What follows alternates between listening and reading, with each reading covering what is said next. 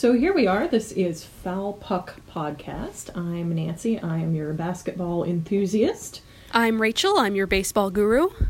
And we are here today doing a special um, and probably relatively short uh, pod because we have just learned earlier this morning that one of the most famous and arguably one of the greatest basketball players has been unexpectedly killed in a helicopter crash uh, in LA today. Apparently, I learned this uh, just by reading the various news sources today.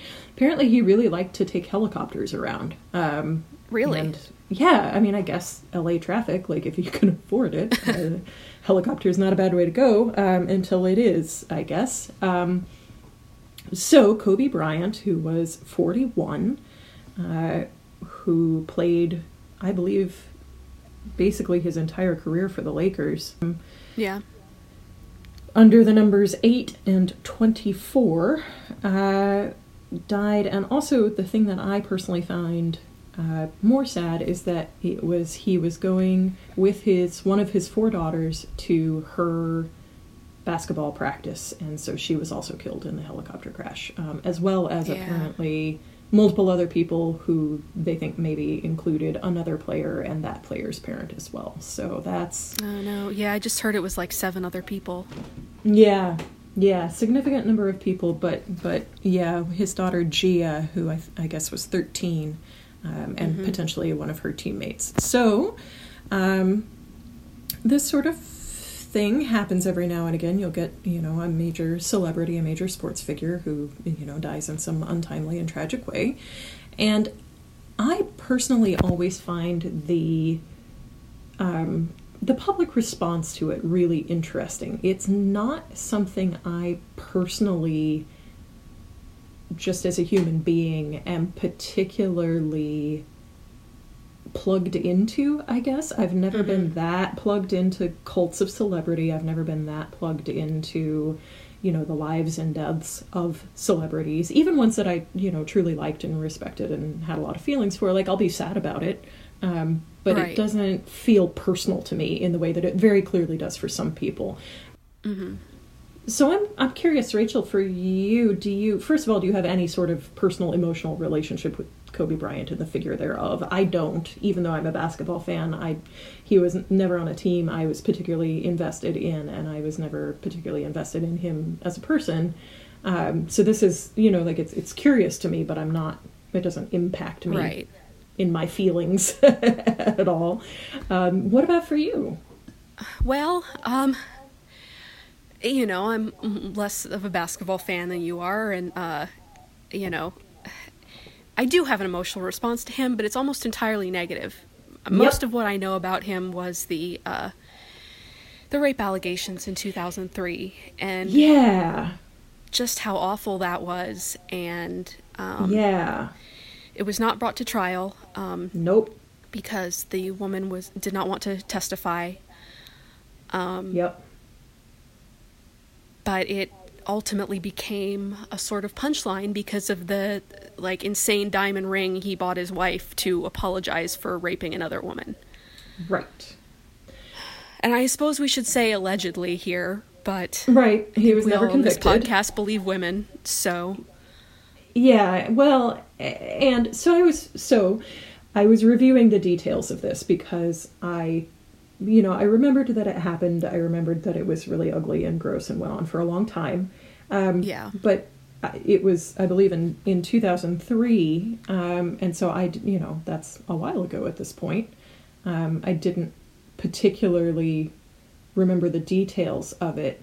Um, but one of the things when I was looking it up was that uh, he basically admitted it, even though he wasn't convicted. It didn't go to trial because, as you say, the um, accuser refused to testify um, because, in fact, her name had been leaked to the media and she'd uh, received months of you know harassment and bullying and death threats Yeah. and all of the good stuff that always happens in these cases. Um, but he issued an apology that basically said, "Yeah, all of this happened.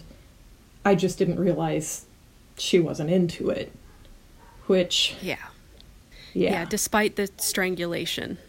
Right, right, because one of the charges was false imprisonment. It wasn't just Right. assault. It was you assaulted her and also you didn't let her leave. Um, so, but this brings up a really interesting question, I think, which is when somebody like this, who is otherwise a very well known, very respected, very, you know, sort of almost magnanimous figure in the celebrity world, dies, um, and they have something like this in their past, what is the appropriate role of talking about that?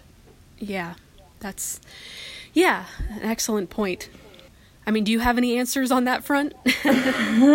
so it was so i immediately turned when i found out this morning i was i was actually in church um, so i waited till after church um, and then was looking things up about it um, and then we came home and, and my partner was reading to me some of the articles out there and none of them mention it which Yeah. surprised me a little bit because it was a very big deal when it happened um, So I had at least expected to see it kind of mentioned in passing. You know, Kobe Bryant holds the record for number of points scored.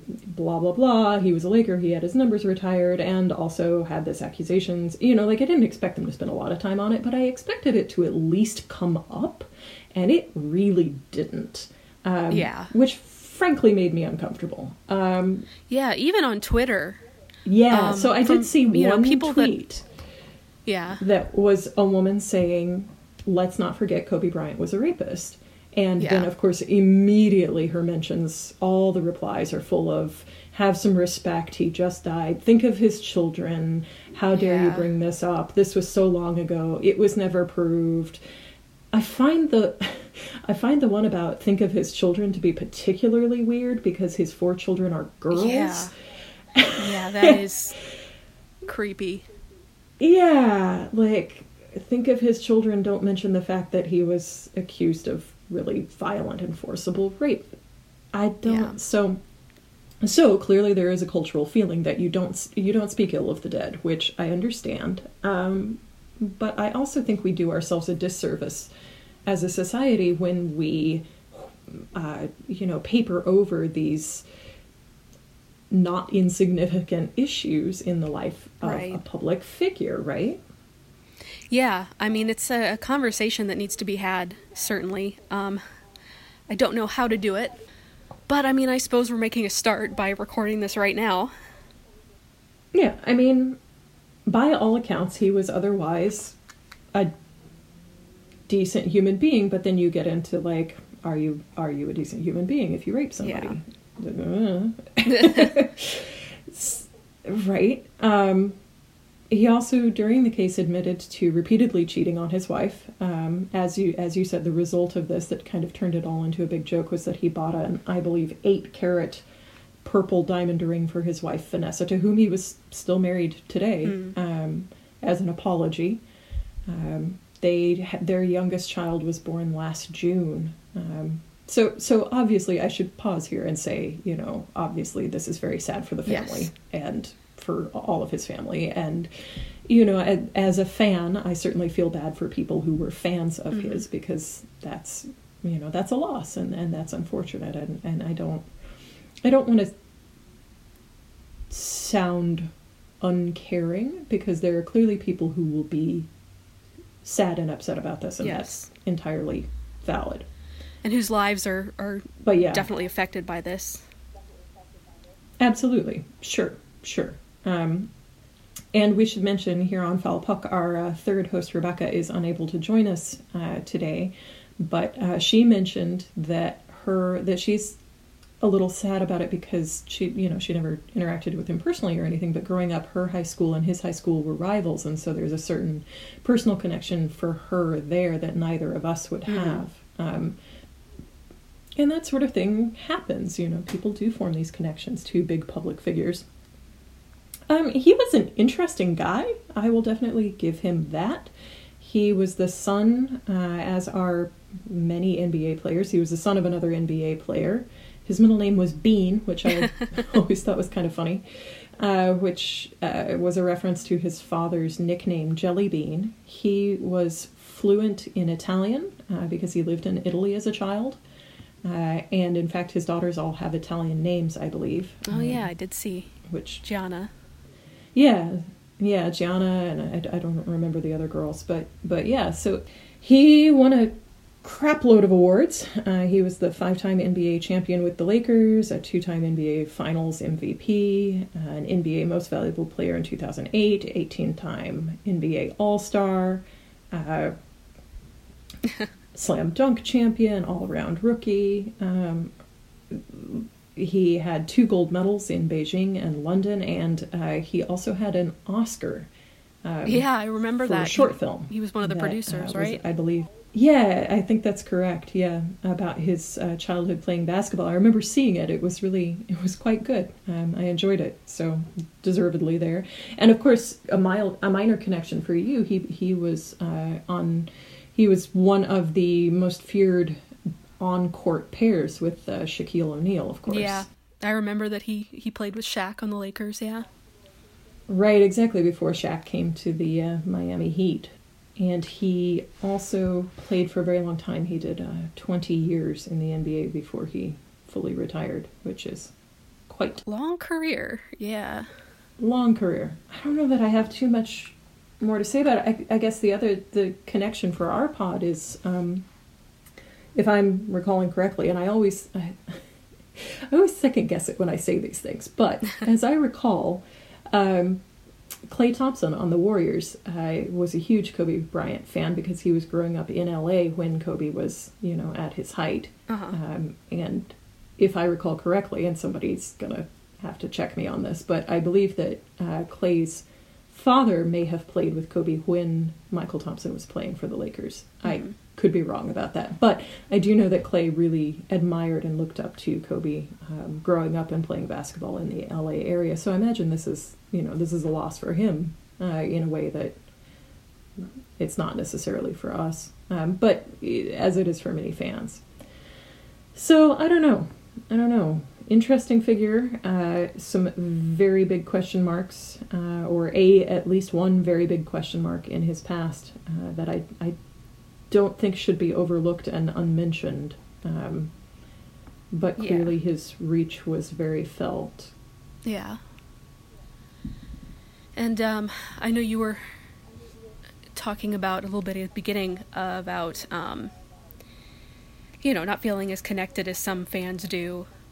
And I just wanted to say that I uh, experienced a little bit of this, a similar situation. though it was a, a player who was still playing when um, Jose Fernandez died. Um, he was a, a pitcher Mm. for the Marlins. Um, I was actually on the way to the game. I was, uh, my family and I were driving down from Orlando to Miami, and about an hour out, we got the news. Um, Hmm. And yeah, I'll get into that more on the pod if you like. But Yeah, I I just would want like to that. having gone through that, I bring that up just to say that I do want to have, you know, sympathy for the fans who are feeling this loss. Sure. Um, of course. And, you know, just remind myself that he meant a lot to many people. Mm-hmm. So that's kind of a reminder to myself, I guess, a little bit, to be, uh, Yeah. Leave people room to grieve.